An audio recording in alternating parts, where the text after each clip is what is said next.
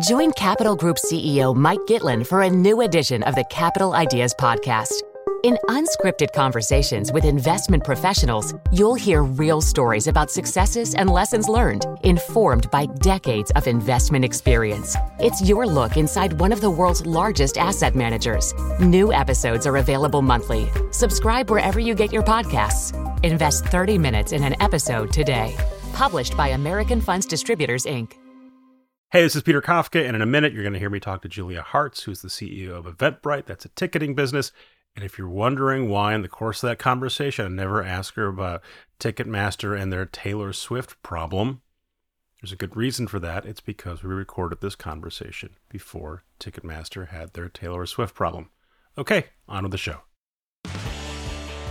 This is Recode Media with Peter Kafka. That is me. I'm speaking in person with Julia Hartz, who's trying to stop from laughing. She's the CEO of Eventbrite.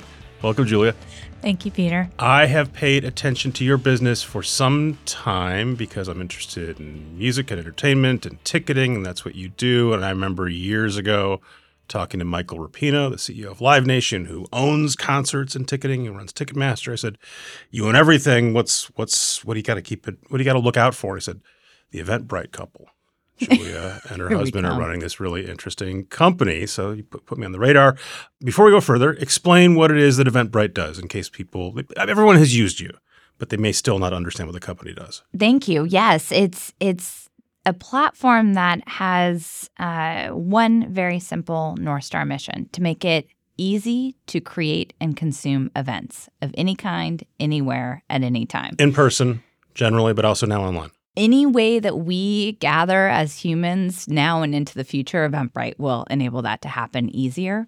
We really focus a lot of our energy around event creators, who are the event producers and community organizers who really lay a lot of their livelihood, their bank accounts, their reputation on the line to bring others together. We think they're pretty badass. And hopefully I can say that on this podcast. Yeah, yeah. You can swear Great. you can say whatever you'd like. And we want to make them more successful faster. So we have managed to scale this platform into the mid market of live experiences. Peter, if we looked on your phone right now and either searched Eventbrite in your email or opened the Eventbrite app, I bet we'd walk down memory lane for at least maybe a dozen years of events that you've gone to in your life. And that's exactly what we power. We power your life was trying to get him to do it, folks, yeah, and he is taking he's taking I, the phone. I was going to say I don't use the Eventbrite app, but I want to make sure that's you true. can actually open your email and just search for Eventbrite. Yeah, yeah, yeah. I just want to see what yeah. pops up. Yeah, I don't use the app, but no, I've, I, I, you I, will, man. I've used you many times because people say come to whatever send a link. I'm on Eventbrite. I don't right. choose to use Eventbrite. It's not something the consumer decides what ticketing platform I'm going to be on.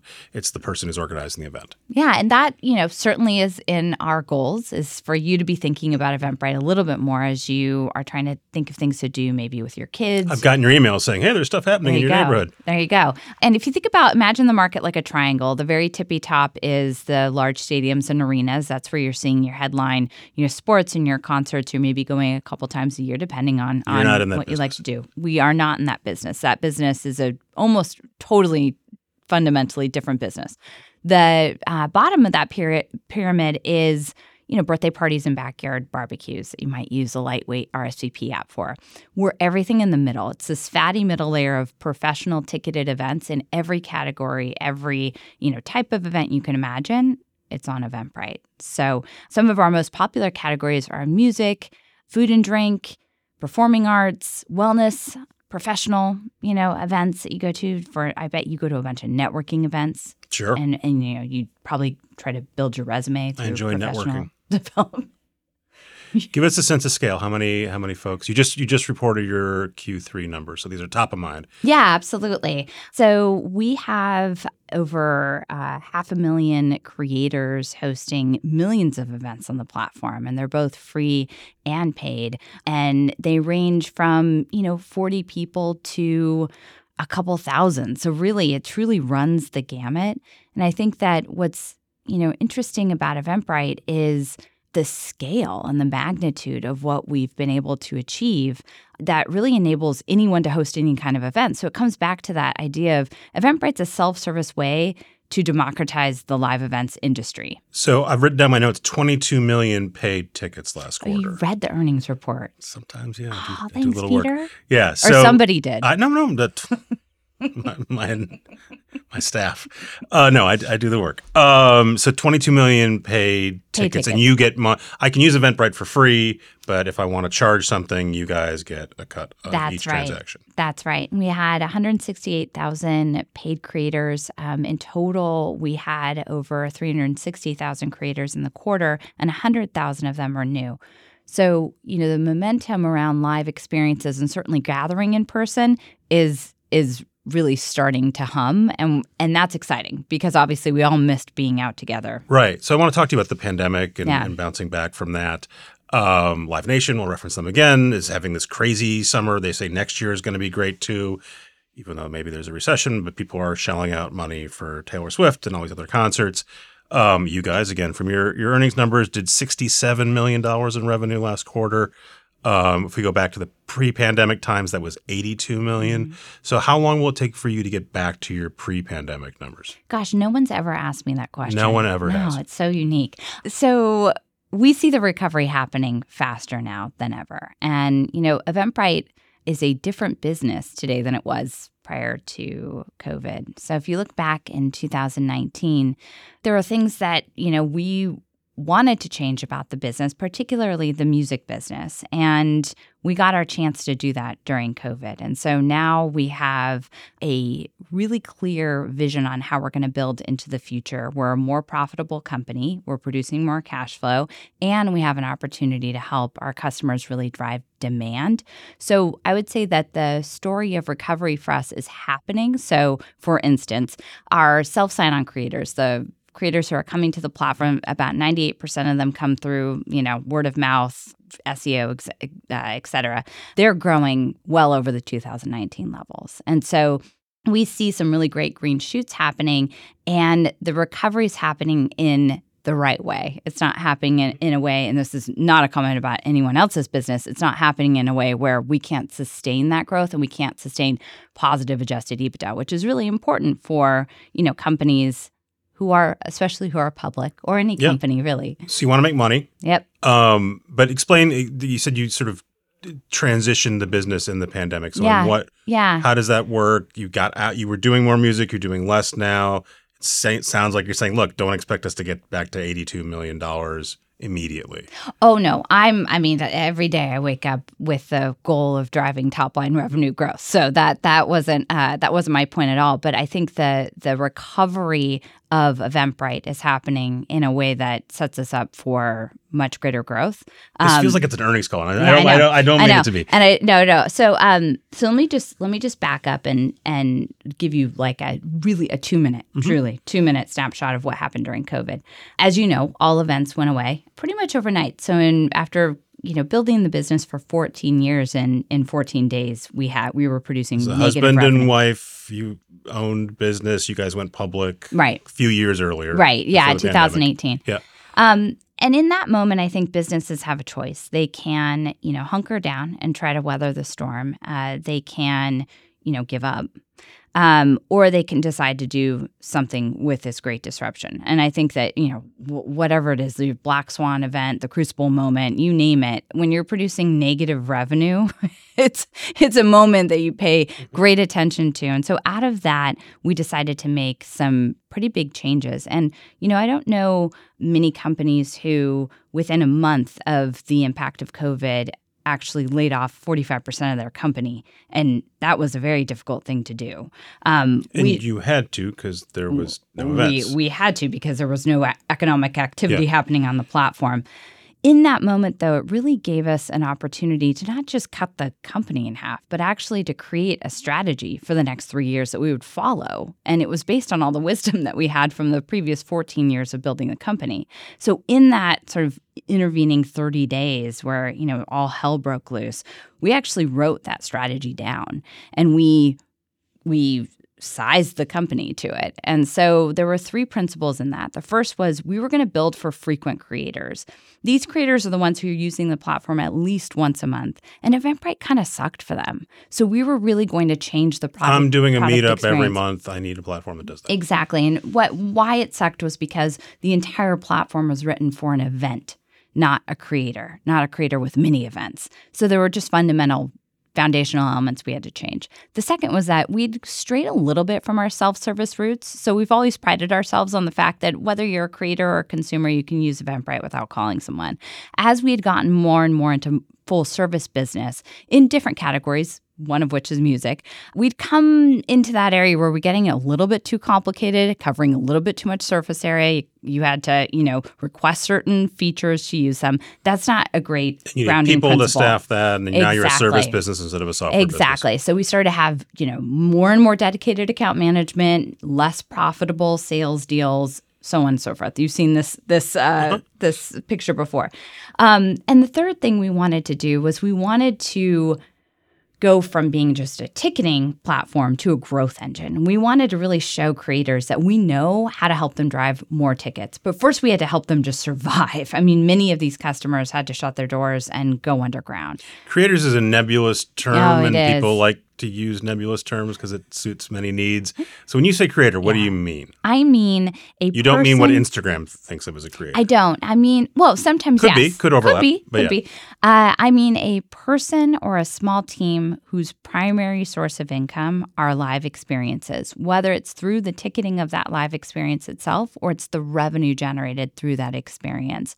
They're tech savvy. They are community organizers. They come to Eventbrite with a community and content or format around an experience that works. I used to think that we birthed creators, right? Because I'm a founder and that's what I loved telling myself. It was a great story.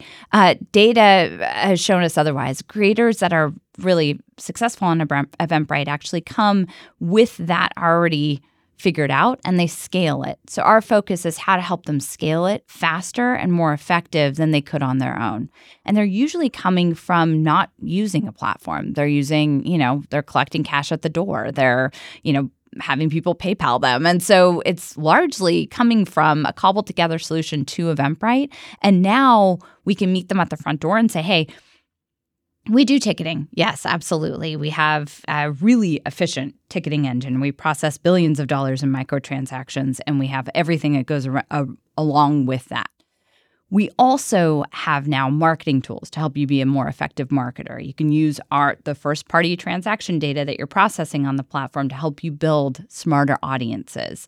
We help you advertise on Eventbrite now. So these are new value propositions that prior to this year you wouldn't be getting if you if you signed up on Eventbrite how as long, a creator. How long did you go in the pandemic with zero or next, you know, essentially zero revenue? We went, um, well, gosh. So in March of 2020, and obviously this is all public, we generated negative revenue, I think in the teens. And it was pretty soon after that that revenue started to come back via virtual events. So creators were, you know, starting to take the same content that they'd been offering, like a daybreaker. Have you been to a daybreaker? No. You need to go to a daybreaker. It's This a is where I, 5 a.m. dance party yeah, no. on a rooftop. No. I, I, it's I can too, picture right? you there, totally sober. yeah, 100% Um, no. mhm. uh, new life goal. Uh, and uh, they took their format from you know rooftop to Zoom and scaled it from 2,000 people to 150. So all those people, who were doing Zoom show, who were doing live music, who are now doing Zoom shows, and uh, all that, you're you're now Yeah. helping work with them. Yeah. So the economic engine started, you know, sputtering, I would say, in in April. And we put all of our might behind, you know, integrating with Zoom and helping creators get get back up on their feet in one way or Did another. Did you need emergency funding just to to get through? We actually spent our time advocating to get emergency funding for small venues. So the Small Venue um, Act that NIVA Mm-hmm. Right. sponsored, we spent a lot of time but on that. you guys had cash on hand. You didn't have we to had cash get. on hand. Yeah, yeah. We raised we raised some debt financing in in the dark days, and that's a benefit of being a public company. I think that with with the transparency, you know, you can. If someone can look at your business and say, "There's something here if you can make it That's right. this." That's right. Yeah, I mean, it wasn't like the best terms Yeah. uh, ever ever papered, but it got us through. You can say, look, we have an existing business. This isn't this isn't a whatever. You you can see what this looks like at some point in the future. You can take a bet on it. Yeah, and look, we have three hundred and fifty million dollars on our balance sheet now. We're adjusted EBITDA positive. We're not, you know, we're not certainly wondering uh, where where our runway ends. And I think do, going through that so early, being the tip of the spear, making some pretty drastic moves that were frankly counterintuitive to a founder, were really important to put us on the track to be growing back in the way that was really fundamentally right for the business. We'll be right back after a word from a sponsor. Did you know the Capital Ideas podcast now has a new monthly edition hosted by Capital Group CEO Mike Gitlin? Through the words and experiences of investment professionals, you'll discover who was their best mentor, what's a mistake they made that changed their approach, and how do they find their next great idea. Subscribe wherever you get your podcasts. Published by American Funds Distributors, Inc. And we're back. So one thing I did not imagine was that I would be reading headlines in early 2021 saying people in Florida are using Eventbrites to schedule vaccine appointments. You and me both. And brother. it seemed like, huh, this is both a condemnation of government because that shouldn't be working that way, and maybe this is good for Eventbrite that they can sort of they have a platform that works for this sort of. When did you become aware that people were were were dispensing medicine using Eventbrite? Honestly, it was the same day that I was diagnosed with COVID, and it was January 6th. Of 2021, and you're so reading. You tell me, Yeah. you tell me the, the the ways in which that whole day was just so surreal. So is that it? You go great. That's great that we're not not you getting COVID, but that's great that we're doing this. Or no, this is a problem. We have liability. We're not built for great about the this. Our first instinct was, how can we help these senior citizens? Because this was the over 55 crowd. How can we help them get their appointment faster? And how can we do this in a way that doesn't disrupt the roadmap, that is helpful, and that doesn't run us afoul of, of HIPAA? So I got on the phone with the chancellor of UCSF, where I'm on the board. He put me in touch with the California H- head of HHS, who then punted me to the federal. And within about 48 hours, we were cleared, you know, and so did I think this was the most efficient way to to get your vaccine appointment? Heck yeah. D- obviously, Eventbrite's incredibly fast. Did I think this was a new vertical for us and a new way that we were going to make money? Hell no. You didn't say, "Oh, I want to be in the healthcare business." now." No, no. So we were just really trying to do what we could to help. And, you know, it was very noisy. If, uh, well, you Yeah. weren't working at the company, but it was very noisy at the time around why why is the government failing? Why do they Oh, I'm, have to I'm use sure we. I'm sure Fox wrote one of we those stories. like, yeah. we were like, let's just help as many people as possible. So in the end, we helped over two million people get their vaccine appointment in those early days, and you know, it was a great morale boost for the team. And it, we moved on. You know, we weren't we weren't sort of entangled in in trying to disrupt like um, vaccine appointment scheduling. So let's rewind further. Before you were in the vaccine distribution business and before you went public, how'd you guys start this? Why, why did you end up building Eventbrite? Well, I think I think to tie that to the beginning, one of the really beautiful things about that moment was recognizing the fact that Eventbrite can be used even by Broward County at the 11th hour, you know, in a panic, and it is completely self-service. So we started it. Um, Kevin Hartz, who was at my t- at the time my fiance, uh, and is now my husband, still my husband. Woo! Congrats. Renaud Visage and I got together and we all came at it from different angles. So, Kevin had a long history in micro payment transaction platforms. He founded a company called Zoom with an X, uh, which is now part of PayPal, International Remittance, and had been a seed investor in what had become PayPal before, be- before it became PayPal, um, when it was Confinity Labs or something. And Great name. yeah, and so he was uh, he was passionate about democratization. I came from television. I was passionate about the idea that you can make someone feel something by you know enabling an experience, much like traditional media was doing. I'd worked on a, a docu series around fandoms, and it had just never left my subconscious how how you know passionate people interact with one another even around the most obscure things and when they're strangers um, and then Renaud is a, a really talented photographer, and he was passionate about helping people turn their passion into profits. We all came to it f- from different angles. It was the really quaint days of 2006. We bootstrapped the company for two years. We spent less than a quarter of a million dollars. We all played multiple parts. And what was the initial pitch? Was it we're gonna? Were you in music yeah. then at the time? You were gonna be we one of the many be, people doing ticketing for for no. Concerts? So specifically, we did not enter through music. We wanted to be category agnostic or inclusive, however you want to look at it. But we wanted to be able to ticket any, any kind of event anywhere for anyone. And our idea was we wanted it. We wanted Eventbrite to be like Gmail we wanted it to be so easy to sign up and use. And I laugh because that sort of dates us. But really, the idea of pulling away the layers of friction and getting down to those basic elements and making it something that people didn't have back then, which was an ability to monetize an event as easy as it was to use an, a new email account. And so we really focused on how simple we can make it. But because of that, we also focused on just being completely horizontal. Like the, the conventional wisdom would be go in, attack a vertical, and then do that in different verticals. Live experiences are quite unique, except they all have some of the ba- most basic common elements. And so we focused on that and how we could build a product that would meet people's needs and do what they wanted to do better, faster, and more effective. You started in Web 2.0 times, we right? Did. This was when everyone's asking, is this a feature or a yep. company? It seems like the stuff you were doing, ticketing for live events, would have been rolled up into Yahoo at the time, or maybe AOL, or name your name your conglomerate. How close did that come to happening? Not close at all. We've been stubbornly independent this entire time. I'm like a granny with a shotgun on the porch. Uh, but mostly we Someone were. didn't come over and, and offer you a bunch of cash or, or stock? I don't think so. We were mostly focused on getting from zero to one. And you know again not to not to date myself but back then that wasn't you didn't just go raise money. You mm-hmm. had to mm-hmm. really earn it. So we put our own money in. Uh, we got money from our friends and family. The birches were early uh, investors in eventbrite. So was jeff clavier. Um, and then in 2008 we thought it'd be a great time to go out and raise money. So we pitched 42 firms and got 42 no's uh, turned around and had a great year during the recession in 2009. Um, turns out people like to go out when when the going gets tough, and a lot of people turned to Eventbrite to make extra income when they lost their job. So we went back out and we got a term sheet. We got several term sheets, but we signed with uh, with Sequoia Capital and Roelof came on board. So that was that was an inflection moment for us in terms of of you know scaling. But I think um, to go back to your feature or a company thing, I think a lot of people miss that these days, where you know there's a lot that goes into building fe- a feature set into an actual business.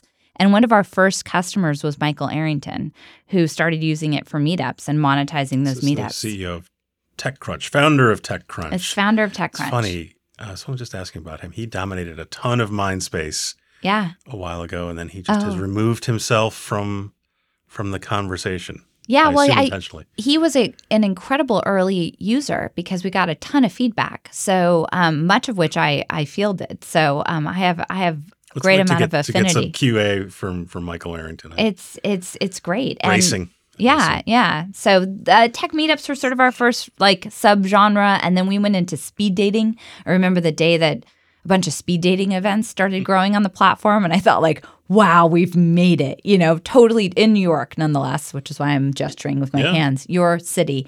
We'd gone from tech meetups to speed dating in New York. Now, I'm sure there's a quip in there about that not being very different genres, but it was excellent for us because it was that proof of life. And then we just started growing, you know, organically all over the world. At the time we were processing on PayPal, so we had access to a bunch of markets. What have you had to say, "Hey, I know why you guys want to organize this event and God God bless you, but we can't have that on the platform.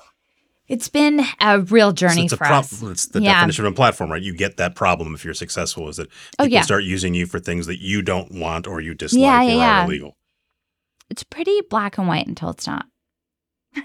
would be my would be my one uh-huh. my one quip on that. Um, we've had to really grow up fast and and develop our community guidelines very clearly over the last five years. And um, or six years.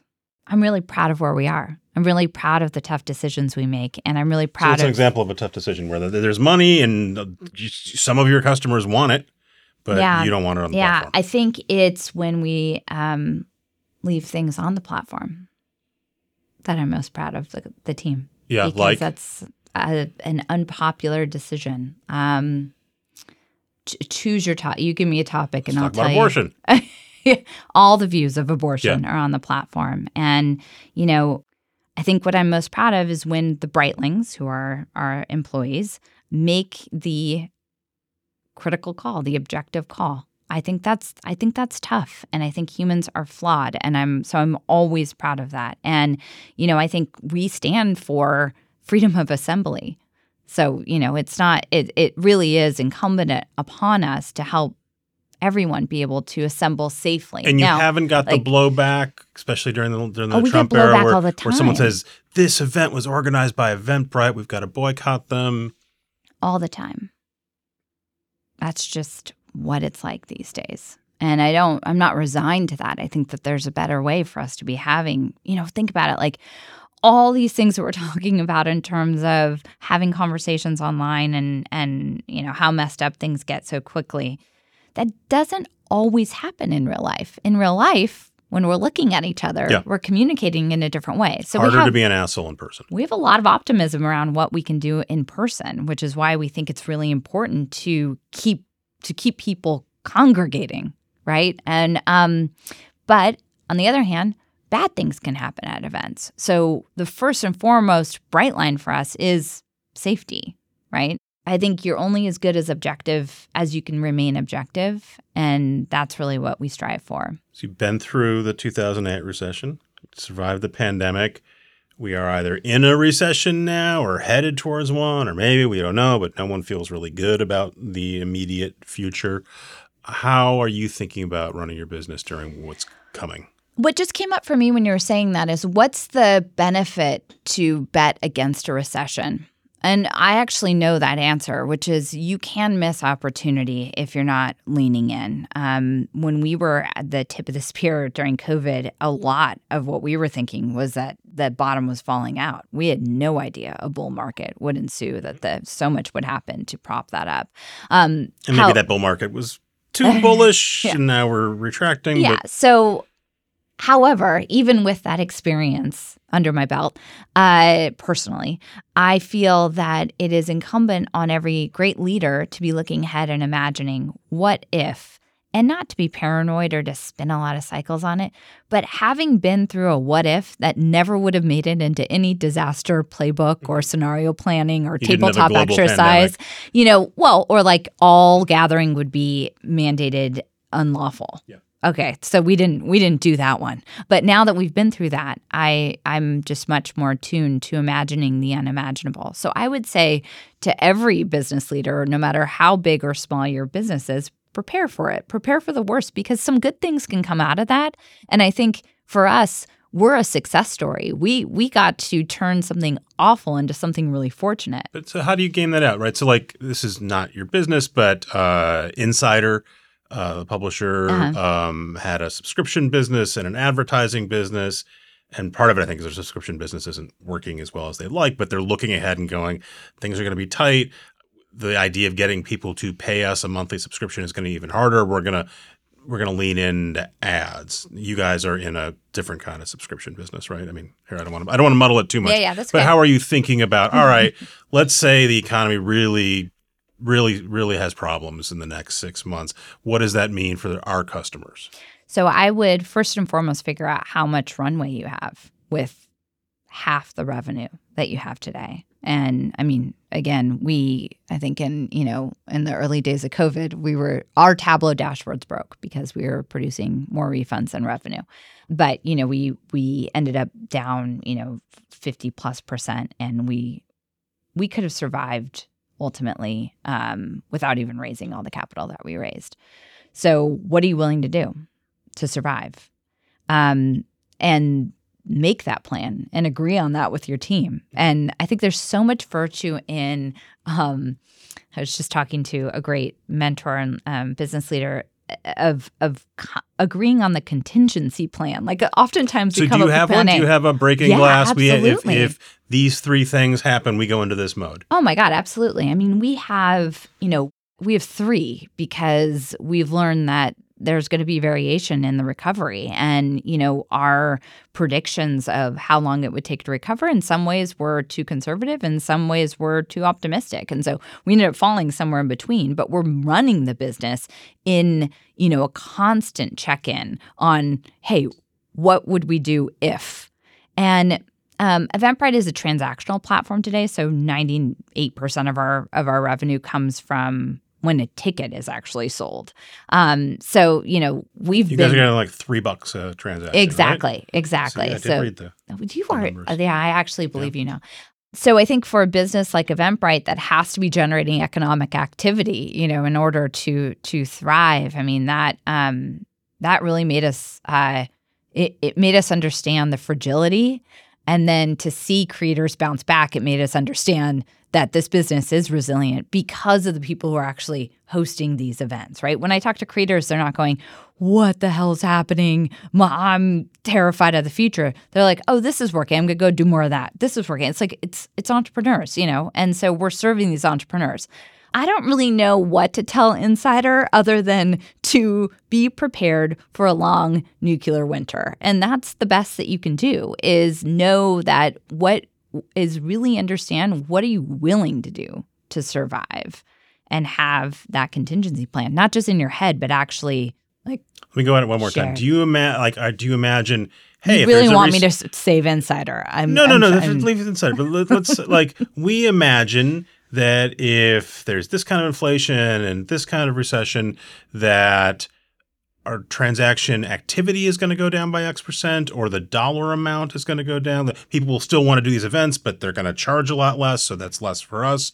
Or they're going to just have less events because people won't want to go out. Or do you think no? We've been taught that people do want to go out. Like, how are you thinking about what an economic downturn does for the specific kind of a business you do?